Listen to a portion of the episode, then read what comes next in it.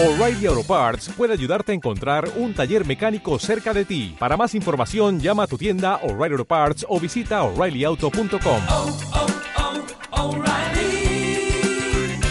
oh, Parts.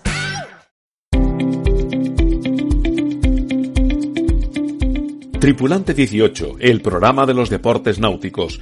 Realización Pera Subirana, dirige y presenta Jaume Soler. Hola a todos y sed bienvenidos a una nueva edición de Tripulante 18. En el programa de hoy hablaremos de los éxitos del 470 español en el Campeonato del Mundo que se acaba de celebrar en Portugal y también hablaremos, como no, de la Copa América que llega a su fin. Toda la actualidad aquí, en la Radio de la Náutica. Comenzamos. Tripulante 18, la radio de la náutica. La pandemia nos ha robado un año. Por estas mismas fechas, en 2020, iba a celebrarse el Campeonato del Mundo de 470 en Sarenal, pero el coronavirus provocó que los participantes tuvieran que salir corriendo porque el mundo se paraba y se llevaba por delante todas las competiciones. Un año después la situación es otra. El Mundial de 470 se ha podido celebrar con total normalidad en Vilamoura y nuestros regatistas lo han dado todo y los resultados están ahí. A cuatro meses para los Juegos Olímpicos de Tokio 2020, las dos tripulaciones españolas clasificadas han estado de 10 en el Mundial. Silvia Mas y Padri Cantero han ganado el oro y Jordi Chamar y Nico Rodríguez el bronce. Conseguir esto en el año olímpico quiere decir que están en el top 3 mundial y esto quiere decir que si ya eran favoritos a medalla olímpica en 2020, lo siguen siendo en 2021. Han trabajado muy bien y los frutos están ahí. Dicen que ganar una medalla en un mundial es más difícil que ganarla en unos juegos. Lo primero ya lo han conseguido. Ojalá también se consiga lo segundo.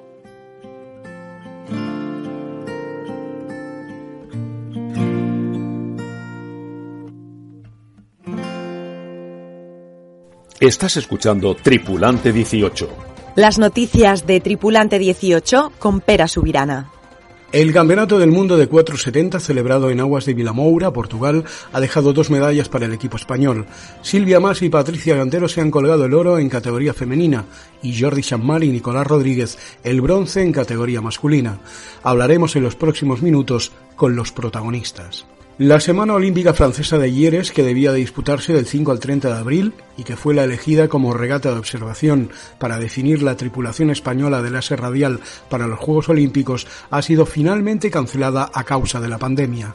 El Centro Especializado de Tecnificación Deportiva de Vela Bahía de Cádiz, sede de la Federación Andaluza de Vela situada en Puerto Sherry, en el puerto de Santa María, acogerá el Campeonato del Mundo de RSX entre el 21 y el 28 de abril del 2021. Blanca Manchón, séptima en categoría femenina, y Sergi Escandey, octava en masculina, han sido los mejores españoles en el Campeonato de Europa de RSX, celebrado en Vilamoura, Portugal.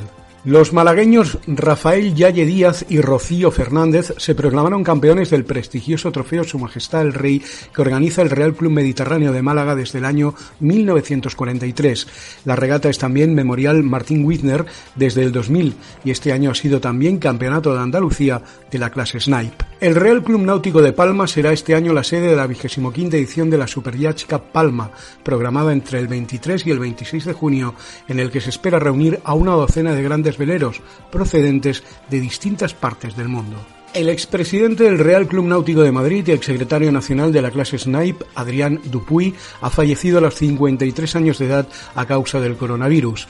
También quien fuera jefe de medidores de la Real Federación Española de Vela, Javier Romero, también nos ha dejado a los 81 años tras sufrir un accidente doméstico. Pueden encontrar todas estas noticias y más en nuestra web www.tripulante18.com y en el Twitter arroba 18tripulante.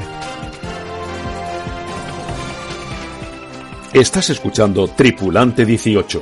Soy Teresa Zabel, eh, dos veces campeona olímpica de vela en 470, Barcelona 92 y Atlanta 96 y presidenta de la Fundación Ecomar.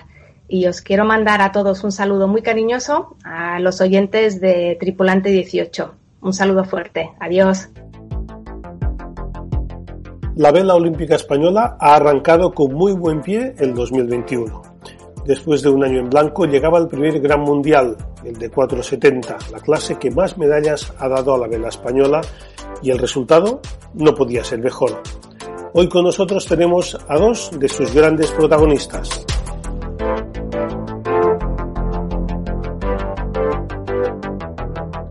Silvia Más, eh, Jordi Chamar, bienvenidos a Tripulante 18 y, y enhorabuena por los éxitos que habéis conseguido en el Campeonato del Mundo de 470. Silvia, el oro con Patricia Cantero y Jordi el bronce con, con Nicolás Rodríguez. Hola, ¿qué tal? Buen día. Hola, hola Jauma. Hola, estás muy bien. Bueno, enhorabuena, me reitero, por, por, por estos resultados. Uh, uh, Silvia, mm, ganar un mundial no es fácil, pero vosotras os pusisteis en cabeza muy pronto hasta el punto de llegar a tener 10 puntos de ventaja sobre las segundas al final se redujo a tres a, las puertas de la Medal Race. ¿Cómo se gestiona una situación así, en la que podíais desde ganar, desde ganar el oro, a, a acabar cuartas? Hombre, la verdad es que sí que ha sido bastante intenso todos los días el verte ahí adelante y intentar mantener, digamos, la posición y luego, como dices, llegar a la medal race y saber que podía ser todo o nada, sinceramente, o sea, eh, daba un poco de nervios, pero a la vez yo creo que como un chute de adrenalina de decir es ahora o nunca, o sea, todo o nada. Y bueno, yo creo que al final salir con las ganas ahí a muerte y, y a ver, intentar hacerlo lo mejor. Sí, llegabais a este mundial en, bueno, en el grupo de favoritas, no en vano, ya había sido subcampeonas del mundo hace dos años pero a lo mejor las británicas eran, eran la referencia por condición de campeona olímpica de, de, Hannah Hills, en, que fue el último oro en, en Río, ¿no? Sí, tanto la Hannah, la eh, inglesa y la francesa eran también bastante favoritas para, para ganar el mundial. La verdad que hay un nivel muy alto y, y entre todas, bueno, ya se ha visto, está todo súper igualado. Entonces, bueno, pues al final es luchar, luchar hasta el final y, bueno, y la verdad que estas niñas también lo están haciendo muy bien. Jordi, vosotros también os pusisteis líderes al principio del campeonato. Uh, habéis hecho parciales muy buenos, tres primeros, que habéis sido los mejores en ese sentido, dos segundos y un tercero de, de 11 pruebas, ¿no? Pero al final a lo mejor faltó esta pizca de, de regularidad tan importante, ¿no? Para, para poder acabar ganando. Sí, totalmente. Es tal cual lo que dices. Al final, en este campeonato, el, el error ha sido el, el no haber podido ser capaces de convertir este 20, estos 20 en un 11 o en un 12. Al final eh, son los que te mantienen en el campeonato y, y ese, ese ha sido el error. Eh, ahora estamos eh, analizando el porqué y para aprender lo máximo posible, que es, que es lo más importante, y, pero sí, sí, está claro que ese ha sido el error. Los, los suecos eran, bueno, vuestros grandes rivales desde el principio, y luego los añadieron los, los portugueses, con los que al final os acabasteis jugando la, la plata y, y poder revalidar el subcampeonato del mundo que conseguisteis en 2009, 2019. ¿no? Sí, realmente los suecos y, y los portugueses eh, han hecho un campeonato impecable.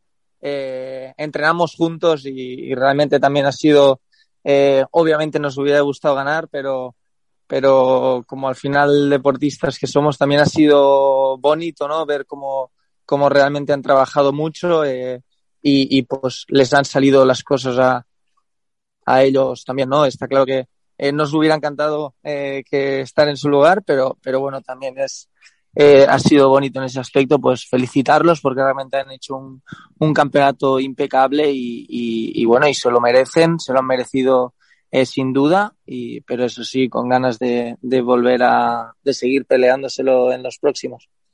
Sí, Silvia, bueno, vosotras ganar el oro, pues evidentemente era lo máximo a lo que se podía aspirar. Vosotros, Jordi, pues bueno, evidentemente es un resultado magnífico, uh, pero bueno, supongo que también queríais luchar por, por la, la plata y, o, el oro incluso.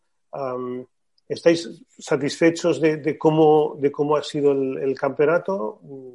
Evidentemente sí, porque habéis estado en medallas, ¿no?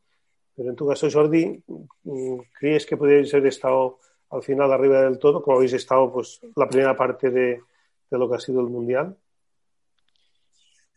Está, realmente estamos muy satisfechos. Eh, antes de la, de la entrega, Gustavo, el entrenador de Silga y, y que bueno, con, quien también pasamos mucho tiempo, eh, me dijo que realmente que, que, es una medalla en un mundial, que obviamente que siempre queremos más como deportistas que somos, pero que también hay que aprender a valorar, a valorar todo y más un, resultado como este, que es una medalla en un mundial en nuestro caso la tercera consecutiva y, estamos, yo personalmente estoy muy contento, ¿no? Estoy obviamente con, con ganas de más porque, porque somos, eh, al final somos competitivos eh, hasta la médula y, y el y queremos ganar, ¿no? Estamos aquí para eso y, y pero por supuesto que, que, estamos muy contentos también. ¿Y tú, Silvia, te esperabas el, el oro? Hombre, no, a ver, nunca, o sea, el objetivo más bien es eso, como, como dice Jordi, entrenamos muchísimo, intentamos siempre con el objetivo de ganar.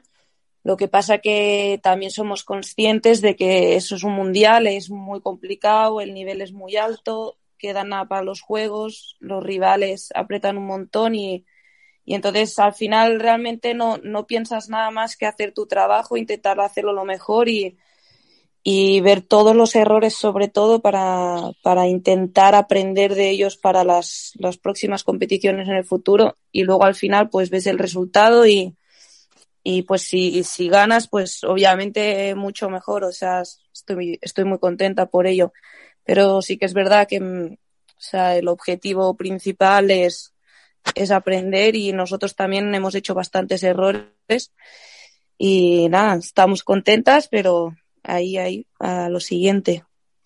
Sí, lo, los dos habéis cambiado para este ciclo olímpico por distintos motivos de, de, tripulante. Silvia pues había navegado con Paula Barceló y Jordi con Joan Erb, con los que los dos os convertisteis en campeones del mundo juveniles. La verdad que, que tanto antes como ahora, pues creo que habéis tenido también siempre a grandes tripulantes, ¿no? Jordi, Silvia. Sí, sí, sí. O sea, sin duda que, que, o sea, al final, estos, tanto Silvia como yo, o sea, somos, navegamos con, con Nico y Patrick, que, bueno, al final este es un equipo de dos, ¿no? 50-50 y, y realmente, o sea, es obvio, ¿no? Que, que sin ellos no, sería imposible, o sea, estar aquí eh, y seguir, hacer el trabajo que hacemos, ¿no? Yo creo que, eh, realmente puedes sí tener mucho talento, puedes ser bueno, puedes trabajar mucho, que si, que si el equipo eh, no tira adelante, si no hay la combinación perfecta, pues las cosas no salen, ¿no? Y, y en el caso de Silvia y, y por supuesto el mío, eh, pues eh, tenemos mucha suerte, ¿no? De, de tener el equipo que tenemos también con los entrenadores y, y que, y pues eso, ¿no? De, de que es, es la, la, la suerte que tenemos para, para que realmente para que para que todo el trabajo eh, de, sus, de los frutos como, como está dando. Bueno, eh, es que yo creo que Jordi lo ha resumido perfecto, o sea, es 100% lo que dice. Esto es un equipo y es un como un puzzle, ¿no? Todas las piezas son súper importantes y, y, no puede faltar ni una. La, la siguiente parada antes de los Juegos de Tokio será el europeo precisamente bueno, en estas mismas aguas de Vilamoura, con lo que ya sabéis un poco con lo que os vais a encontrar. ¿Creéis que puede ser parecido o, o serán dos regatas, o son un mundial y un europeo son regatas muy distintas? Hombre, yo creo que, o sea, puede ser que sea bastante parecido en el sentido de que estamos todo el mundo intentando aprovechar las máximas regatas, las competiciones que, que se puedan celebrar, ya que con el COVID hemos estado parados un año y todo es importante y todo cuenta para como entrenamiento de cara a los juegos. Sí que es verdad que también con este mundial eh, era la última competición de mucha gente, ya que, o sea, de muchos países, ya que se cerraban la clasificación interna en el país o, o lo conseguían la plaza olímpica o no para participar en Tokio. Entonces, igual ahí no estarán exactamente todas las personas con las que, a todos los rivales que hemos tenido en el Mundial, pero desde luego que, va a estar todo el mundo. Sí, y, ya, bueno, un poco para ir cerrando, Jordi, tú afrontas tus segundos Juegos Olímpicos después de, los de Río, con lo que ya sabes la presión que, comporta. Y tú, Silvia, participarás en tus primeros Juegos. Ahora mismo habéis demostrado que podéis estar luchando por las medallas. ¿Cómo, cómo los vais a afrontar? ¿O cómo creéis que, van a poder ser estos Juegos? Bueno, yo, yo creo que lo, mejor que podemos hacer ambos, y, con Silvia lo hemos hablado ya alguna vez, es afrontarlos como, como, como todos llevamos afrontando todos los campeonatos de, de, nuestra vida, ¿no? Que es de la manera más normal posible y, y, está claro que va a ser un campeonato muy importante, es para lo que eh, hacemos todo esto y, y obvio que pues eh, van a haber nervios, van a haber, pero es normal, ¿no? Que si no, si no fuera importante, pues no, no los tendríamos y, y va a ser normal y, y nada, al final eh, yo creo que tanto Silvia como nosotros estamos haciendo un gran trabajo. Eh, se, se, ven los resultados, ¿no? En, en el caso, eh, en este mundial eh, y, y, eso, seguir haciéndolo todo normal y, y al final eh, lo bueno es que con el tiempo pues las cosas terminan yendo a su sitio y, y, eso es lo que tenemos que seguir haciendo. Y Silvia, ¿tú cómo los afrontas? Para ti será una novedad. Sí, para mí, claro, al ser los primeros eh, es verdad que yo lo he hablado mucho con Jordi porque sí que es verdad que quiero intentar que sea, como dice él, que siempre hemos hablado, como una regata más, algo normal. Entonces, ya que él ha tenido ya la experiencia, eh, me gusta que me, que me cuente las cosas, que me pueda explicar, pues, igual cosas que él podría haber hecho mejor, o para yo intentar eh, ir lo más relajada posible y, y bueno, y verlo como, sobre todo como dice que es lo más importante, como una regata más, algo normal, porque es, es todo, es verdad que llevamos muchos años trabajando para esa competición, pero al final no deja de ser una competición más. Pues muy bien, Jordi Chamar y Silvia Más, muchísimas gracias por, por haber dedicado estos minutos a los oyentes de Tripulante 18 y bueno, me, me reitero las felicitaciones y esperemos que sigáis, sigáis dándonos tantas alegrías y, y, buenos momentos como, como han sido pues esta semana en el Mundial. Muchas gracias. Muchas gracias, Jaume. Gracias, Jaume, y por tu seguimiento siempre también, tantos años. Estás escuchando Tripulante 18 Esta semana tendremos ganador de la Copa América y Carlos Pic ha estado atento a todo lo que está ocurriendo. Muy buenas, Carlos. Hola, Yauma y queridos oyentes del podcast Tripulante 18. Estamos grabando este, esta opinión, este comentario, esta crónica, justo después de haberse terminado ayer la, novena regata, mm, después de que Team New Zealand se haya situado 6 a 3 en el, en el, en el marcador de, de, esta gran final. Una final que, como todos sabéis, es al mejor de, de 13 regatas, con lo cual a New Zealand solo le queda una victoria más para anotarse el punto número 7 que le daría la, la jarra de, de, plata. Con lo cual los Kiwis tienen cuatro bolas de match ball y Luna Rosa está contra las cuerdas. Tendría que ganar las cuatro regatas del tirón para mm, conseguir remontar y sumar las, las siete victorias que le dieran que le dieran el triunfo y llevarse la, la jarra de, de, plata y devolvernos la copa a Europa, que es todo lo que la mayoría de, nosotros deseamos. ¿Es una tarea imposible? Eh, imposible no. En esta vida hay muy pocas cosas imposibles en deporte no hay nada imposible hasta que, en este caso, hasta que no se cruza la línea de llegada de la última regata. Y por si fuera poco, hay un precedente.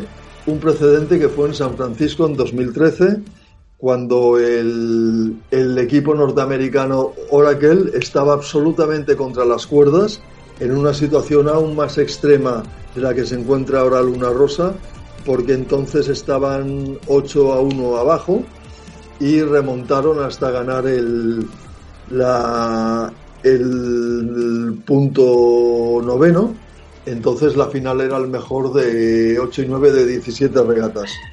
¿Y quién hizo eso? Pues el patrón de Oracle era ni más ni menos que Pitbull, James Speedhill, que es el, uno de los dos patrones de los dos timoneles de Luna Rosa. Vamos a ver si es capaz de conseguirlo. Un poquito de resumen, ¿qué ha pasado hasta aquí? Mm, a nivel de velocidad, curiosamente, al principio, el primer día, que es cuando hubo más viento, unos 15, unos 15 nudos, y parecía que era todos los pronósticos ah, hablaban que los kibis en esas condiciones eh, iban a ser claramente eh, más veloces, pues con esas condiciones es, yo creo que fue el primer día donde vimos más igualdad de, velocidad entre los dos barcos. No sé si era así por la configuración del, barco y cuando en, las siguientes jornadas el viento descendió un poco, los kibis ya, ya encontraron que su puesta a punto ya era mejor o porque fueron evolucionando un poquito pequeños detalles entre regata y regata.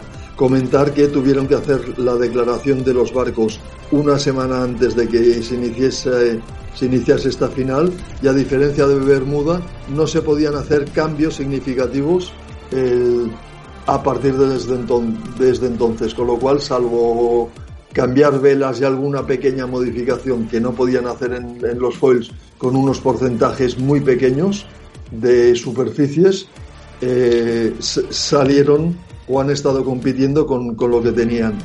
Abundando en este un poquito en el tema técnico, la única diferencia que se podía se, ha podido apreciar más allá de estas configuraciones eh, iniciales por medición es que el Team New Zealand siempre parecía que su foque era una pizca más pequeño que el, que el de los italianos.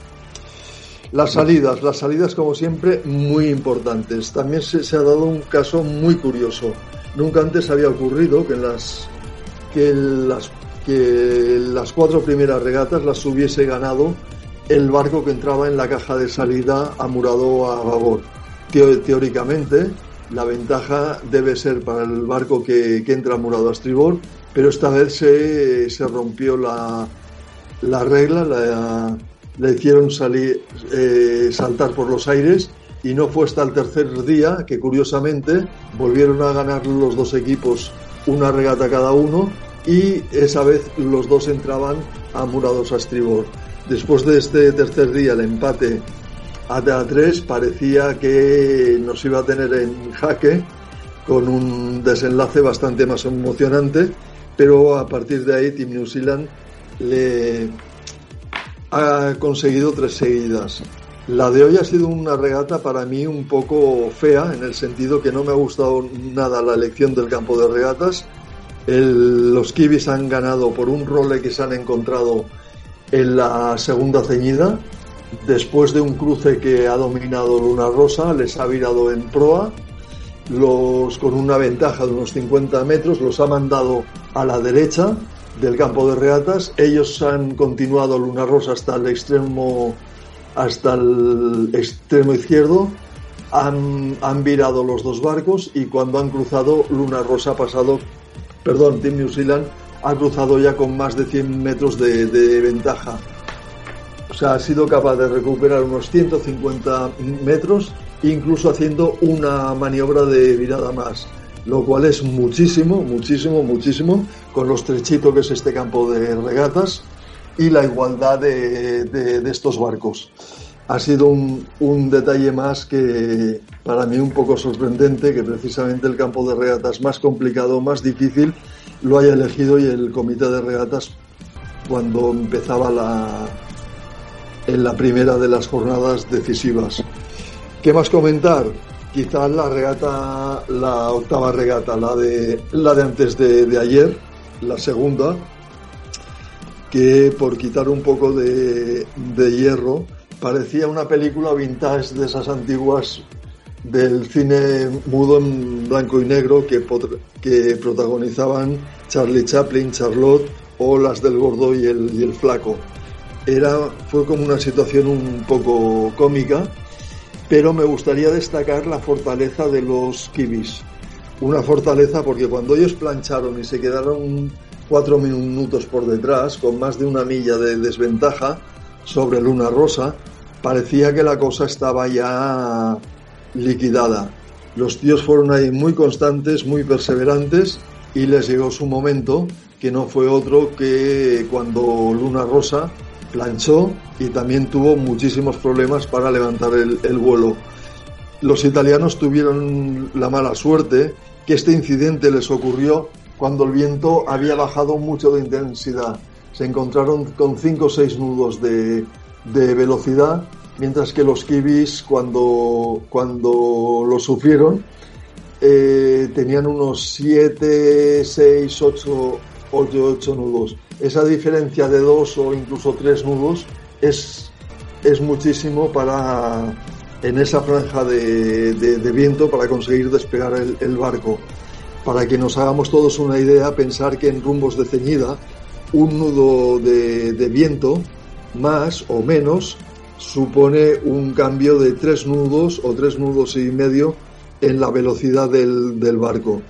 Y cuando se está buscando ese, ese límite mínimo que está en torno a los 17-18 nudos de, de, velocidad del barco para ya poder despegar y que los foils sustenten, ese nudo, dos nudos, como os comentaba hace, hace un, un momento de diferencia de, de viento, son decisivos y ahí los italianos tuvieron un poquito de, de mala suerte.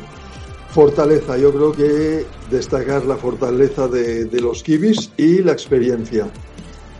La Copa América, una de las cosas que la define y que es clave es la, es la experiencia. Y el Team New Zealand tiene muchísimo, muchísima, muchísima experiencia.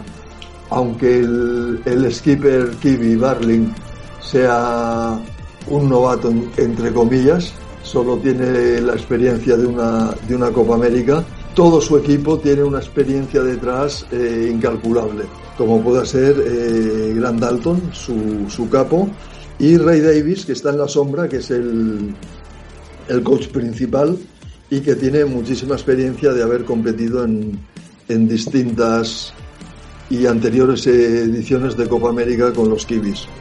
Lo dicho, 6 a 3 Vamos a ver si solo queda un telediario o si tenemos la suerte de ver cuatro, cuatro, te, cuatro telediarios más y con un titular final fantástico que sea que la, que la Copa América regresa, regresa a Europa, a Italia concretamente, de la mano de Luna Rosa. Os lo contaremos en el próximo podcast. Un abrazo. La opinión en Tripulante 18. La regatista y periodista Eugenia Cantero nos hace una radiografía de la vuelta a la competición de Patricia Cantero, a la que conoce mejor que nadie. Hola Eugenia. Hola Jaume y muy buenas a todos los oyentes de Tripulante 18. Hoy vamos a hablar de Patricia Cantero y una decisión que tomó justo hace ahora cuatro años, en abril de 2017, y que nos lleva a reflexionar sobre la importancia de la constancia, dedicación y esfuerzo en el deporte de la vela. La flamante campeona del mundo de 470 junto a Silvia Mas es un claro ejemplo del refrán que dice, el que la sigue, la consigue.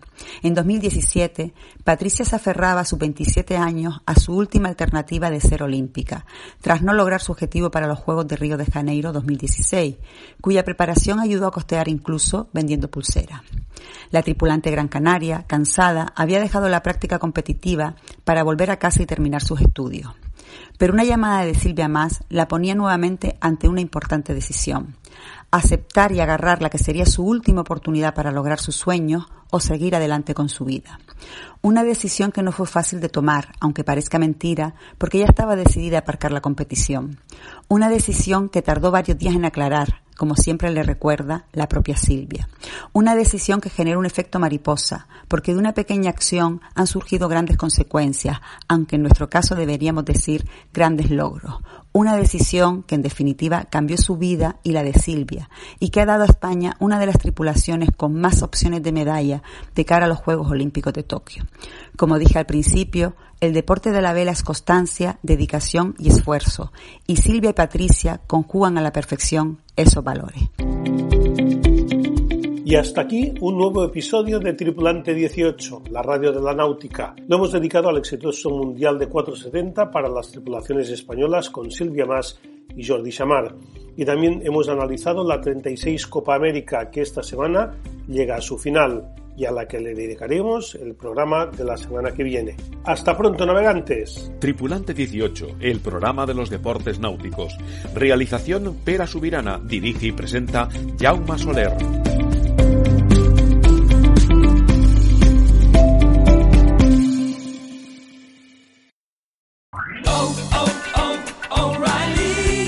¿Necesitas ayuda? En O'Reilly Auto Parts te ayudamos. ¿Necesitas algún consejo? Te aconsejamos. Nuestros profesionales en autopartes están siempre disponibles para ayudarte a encontrar lo que necesites. Excelente servicio al cliente es solo una de las ventajas que ofrece O'Reilly Auto Parts. Los profesionales en autopartes. oh, oh, O'Reilly Auto Parts.